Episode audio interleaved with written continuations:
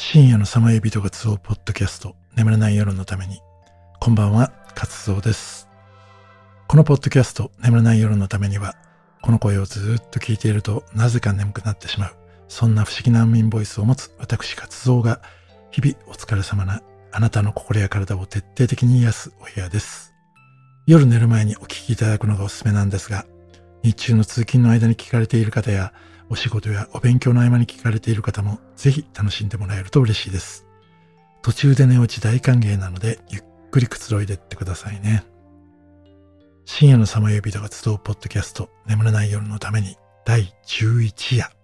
始まります。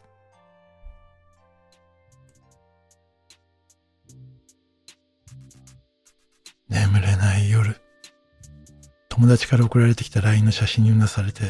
なかなか寝つけない夜。今年は久しぶりにハロウィンのイベントやんのか。これいつの写真だよ。ヒゲ面に女装メイクの俺、明らかに酔っ払ってんだろこういうの頼むから残さないでくれよ。また仮装とかすんのかな誰だよ、ハロウィンなんて考えたやつ。とふざけたことしやがったよななんて、ハロウィンで仮装するのが嫌でたまんなくて、眠れない夜を過ごしたことありませんか？そんなわけで今夜はハロウィンについて調べてみました。ハロウィンの起源ですが、紀元前のケルト民族のところまで遡ります。古代ケルトでは1年の周期は11月1日から10月31日までとされていました。ケルト人は1年を夏と冬、まあ、これを光と闇という考え方で分けていたんですね。なので、10月31日は1年の最終日であり、夏の終わりでもあったんです。古代ケルトでは季節ごとに死と生を繰り返すと考えられていたので、この時期には異界の門が開き、人に害をなす悪い魔女や精霊もやってくるというふうに考えられていました。なので、ケルトの人々は1年の終わりの10月31日にサムハイン祭という現在の季節感なら秋の収穫物を集めた盛大なお祭りを開いていました。これを日本の習慣に例えると、大晦日と秋の新滑祭などの収穫を祝うお祭りを合わせたような感じになりますよね。そしてこの日は死後の世界の扉が開いて先祖の霊が戻ってくるっていうわけなので、これは日本のお盆と本当同じですよね。つまり、日本で言うと大晦日と収穫祭とお盆をいっぺんにやっちゃうような、そんなお祭りをケルトの人々は10月31日にやっていたわけです。その後、ケルトの人々はキリスト教化していきますが、祝祭の習慣はそのまま残りました。そのキリスト教会で11月1日を諸聖人の日を意味するオールハローズデーと呼んでいて、その前夜、10月31日ですね、イブがつくので、オールハローズイブとなり、その言葉がなまってハロウィンと呼ばれるようになったと今のところ考えられています。そのハロウィンの日、10月31日ですが、死後の世界からやってくるのは先祖の霊だけではなくて、悪霊やさまよえる魂も一緒にやってくるので、彼たちから身を守らなきゃいけない。そのためには悪霊をビビらせたり、お仲間だよってごまかしちゃえっていうんで、仮装して出迎えることにしたんですね。このハロウィンっていうとやっぱり多くの方々がイメージするのはこのコスプレですよね。まあもともと日本はコスプレってね前からよくやってましたけどこのハロウィンの時期に合わせて仮装ブームみたいなものって10年前ぐらいですかね。そのぐらいから始まったような気がします。で、その日本のハロウィンですが1997年に東京ディズニーランドついで2002年にはユニバーサルジャパンもハロウィンイベントを始めました。でも実は1970年代にはキデイランドがハロウィン商品の販売をもうすでに始めていて、1983年には原宿の表参道に100人ぐらいの参加者を集めて、ハローハロウィンパンプキンパレード という仮装パレードをやっていたんだそうです。これ調べて初めて知りました。で、こういうアニメや漫画のキャラクターのコスプレが出てくるきっかけになったのは、19世紀頃、ハロウィンが移民と共にアメリカ大陸へ渡ってからだそうです。それが1950年代頃になるとホラー映画が流行り始めます。それでドラキュラやフランケンシュタインといったモンスターたちが仮想に加わってきて、宗教色がどんどんどんどん薄まっていき、エンタメ色が強いイベントになっていきます。この流れがそのまま日本のハロウィンになっていくんですね。そしてハロウィンといえば、子供たちがトリックアトリーって言いながら食べ物を集めて回る習慣がありますが、これがイベントとして定着したのもアメリカなんだそうです。まあこれについては日本ではね、あまり普及しなかったけど、なぜなんですかね。まあ少子化とかね、そういうのも影響してんのかな。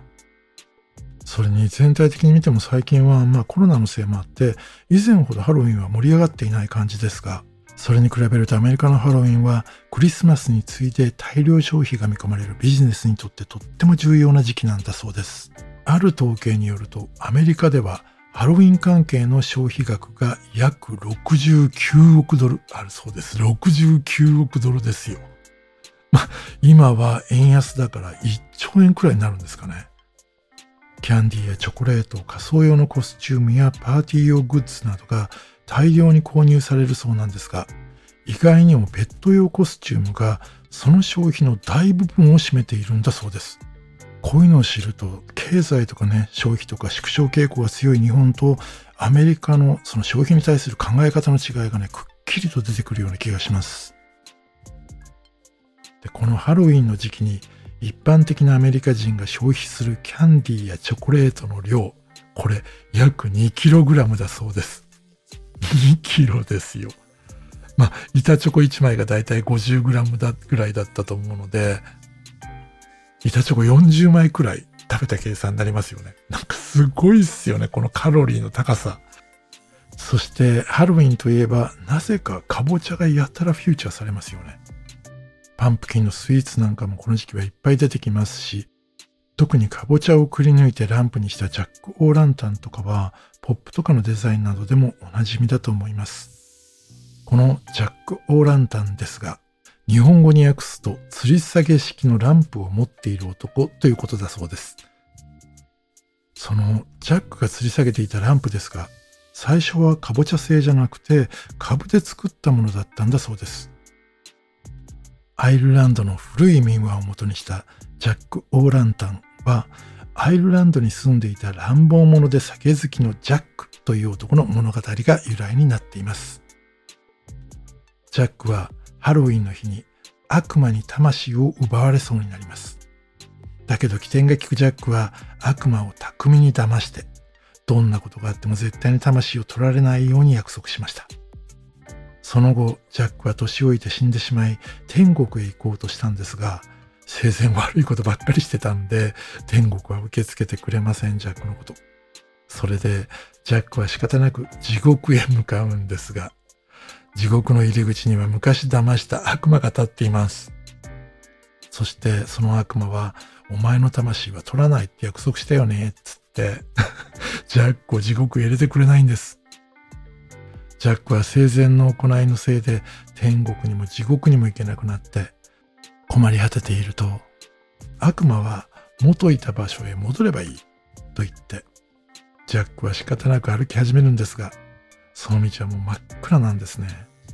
そしてとても歩けないのでジャックは悪魔に私に明かりをくださいってお願いしました。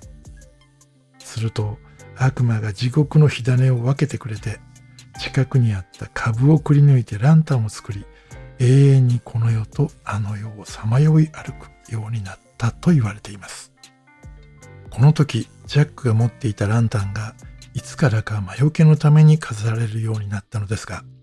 この民話の中で使われていた株がなぜカボチャになったかっていうと、その理由は当時のアメリカでは株よりもカボチャの方が手に入りやすかったからなんだそうです。こういうね、これって意外と大事なことじゃないですか。民話とか昔話の世界観って。でもね、株がちょっと高いし、カボチャでいいだろうみたいな。このやたらと合理的に物事を考えるあたりが、なんかアメリカっぽいかもしれないですよね。それと、ハロウィンといえば、雲とかコウモリ、そして黒猫のデコレーションとかよく出てきますよね。まあ、これどういうものなのかってちょっと調べてみると、まずコウモリはドラキュラとか血を吸うようなおどろどろしいイメージってあるじゃないですか。だけど、コウモリは実はまあ作物を荒らす害虫やネズミを食べてくれるっていうんで農家にとってはとっても強い味方だったそうなんですね。なので、えー、日頃の感謝を込めて祀っているんだそうです。そして次は雲ですが、雲は日本でも古くから霊的な力を持つ存在って言われてますよね。仏教的な意味では雲は天と地をつなぐもの。また、インディアンの言い伝えでは雲は知恵があるものという意味を持ちます。これはヨーロッパでも雲は創造者、ものを作る人ですね。とか知恵などの意味があって、その雲をハロウィンの日に見ると幸運に恵まれるっていう言い伝えがあるんだそうです。それと雲は生と死の象徴とする意味から死者を導くという意味で飾られていることもあるんだそうです。そして雲はご先祖様があなたを見守っているサインという意味もあるそうなので、もしハロウィンの日に雲を見たら優しく外へ逃がしてあげましょう。なんか雲って本当にこんないっぱいいろんな意味があるんですね。そして最後に黒猫ですが、ハロウィンの起源であるケルトの人々の伝説では、黒猫は幸運の象徴とされていました。黒猫は不思議な力を持った存在と信じられていて、人の知恵を超えた予言能力があると崇められていたんだそうです。ハロウィンの仮装って他がね、骸骨とか魔女とか結構おどろどしいの多いので、この黒猫コスって結構目立ちますよね。それとこれは面白い言い伝えなんですが、ハロウィンの日に服を裏返しにして後ろ向きに歩くと、なんと真夜中に魔女が見えるそうです。ぜひぜひ試してみてください。でももし魔女に見られちゃったらやばいっすよね。向こうの世界に引っ込まれないように気をつけてください。ハロウィンの話、まだまだいっぱいありますが、今夜はこのくらいで。ここからは俺の曲を聴いていただきます。えー、今日お届けするのは、オーシャンチャイルド。